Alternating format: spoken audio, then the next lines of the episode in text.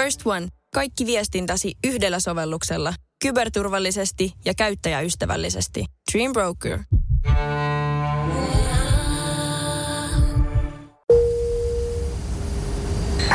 Akseli Kuhalampi ja rockmusiikin maantiede. Radio City. Etelävaltiot, Yhdysvallat. Aavikoita, lava-autoja sekä reviiritietoisia tilanisäntiä. Kun kysytään, missä rock'n'roll syntyi, vastaus löytyy jostain täältä. Rockmusiikin juuret ovat bluesissa, jonka juuret taas ovat 1800-luvun loppupuoliskolla afroamerikkalaisten orjien työlauluissa puuvilla pelloilla. 1900-luvun alkupuoliskolla blues evolvoitui huomattavasti lähemmäs sitä, jona tyylilaji nyt tunnetaan. Noina aikoina kuuluisan tarinan mukaan mississippiläinen bluesmuusikko Robert Johnson, jota on myös tituleerattu ensimmäiseksi rocktähdeksi, myi sielunsa saatanalle tienristeyksessä. Tämä on ollut tarun hohtoinen selitys sille, mistä Johnson sai yhtäkkiä käsittämättömät kykynsä. Hintana tosin oli ennenaikainen kuolema, jonka kohtasi jo 27-vuotiaana, totta kai.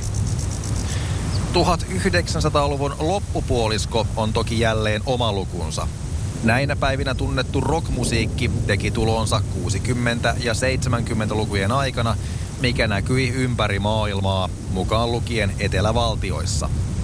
Jokaisella maankolkalla on kuitenkin oma soundinsa, johon vaikuttaa ympäristö ja historia. Täten myös vanhat blues- ja country-vaikutteet ovat aina kuuluneet etelävaltioiden rockyhtyeissä ja artisteissa. Tätä kaikkea edustaa muun muassa Floridassa vuonna 1976 perustettu Tom Petty and the Heartbreakers, jota on etelärokin ohella kuvailtu myös Heartland Rockiksi varsin juurevan soundinsa johdosta. Akseli Kuhalampi ja rockmusiikin maantiede. Radio City. Etelävaltioiden sotalippu eli Southern Cross on tunnistettava ja kiistelty symboli. Toiset yhdistävät sen vain jenkkiauto- tai rock'n'roll-kulttuuriin ilman sen poliittisempaa merkitystä.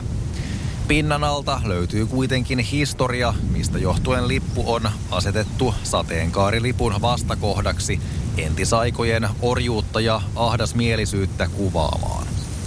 1860-luvulla Yhdysvalloissa käytiin sisällissota, kun etelävaltioista Alabama, Etelä-Carolina, Florida, Georgia, Louisiana, Mississippi ja Texas koostunut Amerikan konfederaatio puolsi afroamerikkalaisten orjien käyttöä puuvilla pelloillaan.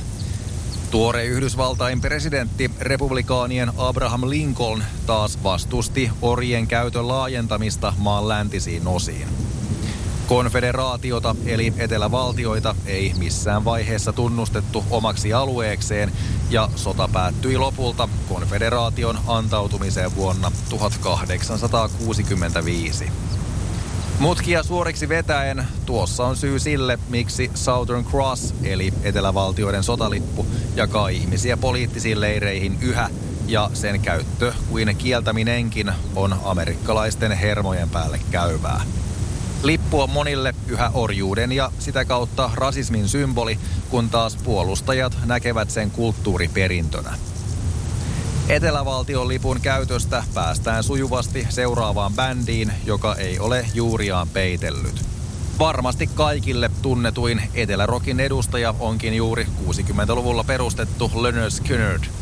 Bändi ponnistaa Floridasta siitä huolimatta, että suosituin kappaleensa maalaileekin kotiseuturakkautta Alabamaan. Etelässä on hyvä olla ja elää, käy joka tapauksessa viestinä selväksi. Akseli Kuhalampi ja rockmusiikin maantiede. Radio City. Bluesin ohella Yhdysvaltain etelä tunnetaan country-tähdistään.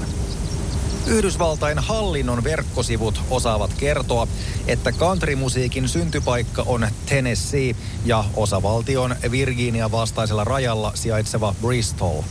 Appalakkien vuorionon viulusävelmät saapuivat alueelle Euroopasta ja olivat juuri Tennesseeissä varsin suosittuja. Saman osavaltion pääkaupunki Nashville kuitenkin tunnetaan countryn kotipaikkana useista maineikkaista levytystudioistaan johtuen. Kaupungissa pitää majaansa niin ikään Country Music Hall of Fame. Sen suojista löydetään lukuisia paitsi countrylle, myös populaarimusiikille yleisemmin keskeisiä nimiä kuten Dolly Parton, Hank Williams, Elvis Presley ja Johnny Cash. Viimeksi mainittu Cash oli tietysti kova tekijä paitsi countryn saralla 60- ja 70-luvuilla. Hän palasi suosioon uudelleen 90-luvulla, kun alkoi esittää omaan tyyliinsä muiden tunnetuksi tekemiä rock- ja pop-kappaleita American-levyyhtiölle. Johnny Cashin karismalla ja useiden jättimenestyneiden artistien kanssa työskennelleen Rick Rubinin tuottamana homma ei oikein voinutkaan mennä pieleen. Tänäkin päivänä suoratoistomäärillä mitattuna vuonna 2003 kuolleen Johnny Cashin kuunnelluin levytys onkin Nine Inch Nails cover Hurt. Cashin veto lieneekin suositumpi kuin alkuperäinen versio, mikä pätee taatusti moniin muihinkin Johnny Cashin American-levyjen cover-kappaleisiin. Hän oli lauluntekijä, mutta voisi sanoa, että ennen kaikkea tulkitsija, jonka äänen läpi kuulee eletyn elämän. Sellaista ei voi teeskennellä. Akseli Kuhalampi ja rockmusiikin maantiede. Radio City. Kuten käy ilmi, Yhdysvaltain etelällä on niin poliittisesti kuin kulttuurillisesti mielenkiintoinen historia. Vaikka alueidensa henkeä huokuvista Johnny Cashin countryhiteistä ja Lynyrd Skynyrdin muistettavimmista kappaleista onkin aikaa, Yhdysvaltain etelän soundi elää yhä tämän päivän artisteissa. Vähän uudempina etelän soundin edustajina voidaankin pitää vaikkapa Zac Brownia tai varhaista Kings of Leonia. Kaiken lisäksi, kuten sanotaan, nykyisenlainen rock ja yleisemminkin popmusiikki juontaa juurensa bluesista, countrysta ja muusta juurikamasta, ja niin ikään Yhdysvaltain etelän menneisyyttä ei voi erottaa nykymusiikista. Toisten tekemisessä se vain kuuluu enemmän kuin toisten. Teksasissa 60-luvulla perustettu ZZ Top lienee maineikkain esimerkki siitä, kuinka bluesia voikin tehdä omalla tavalla. Tavanomaisena bluesrock-yhtyeenä aloittanut bändi alkoi sekoitella musiikkiinsa rumpukoneita 80-luvulla ja loppu on populaarimusiikin historiaa. Samalla tavalla vaikutteet elävät ja sekoittuvat tänäkin päivänä. Rockmusiikin maantiede. Maanantaista torstaihin kello 15.30.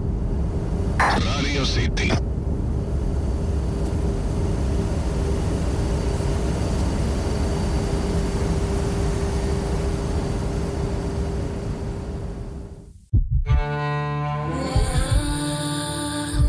First One. Kaikki viestintäsi yhdellä sovelluksella. Kyberturvallisesti ja käyttäjäystävällisesti. Dream Broker.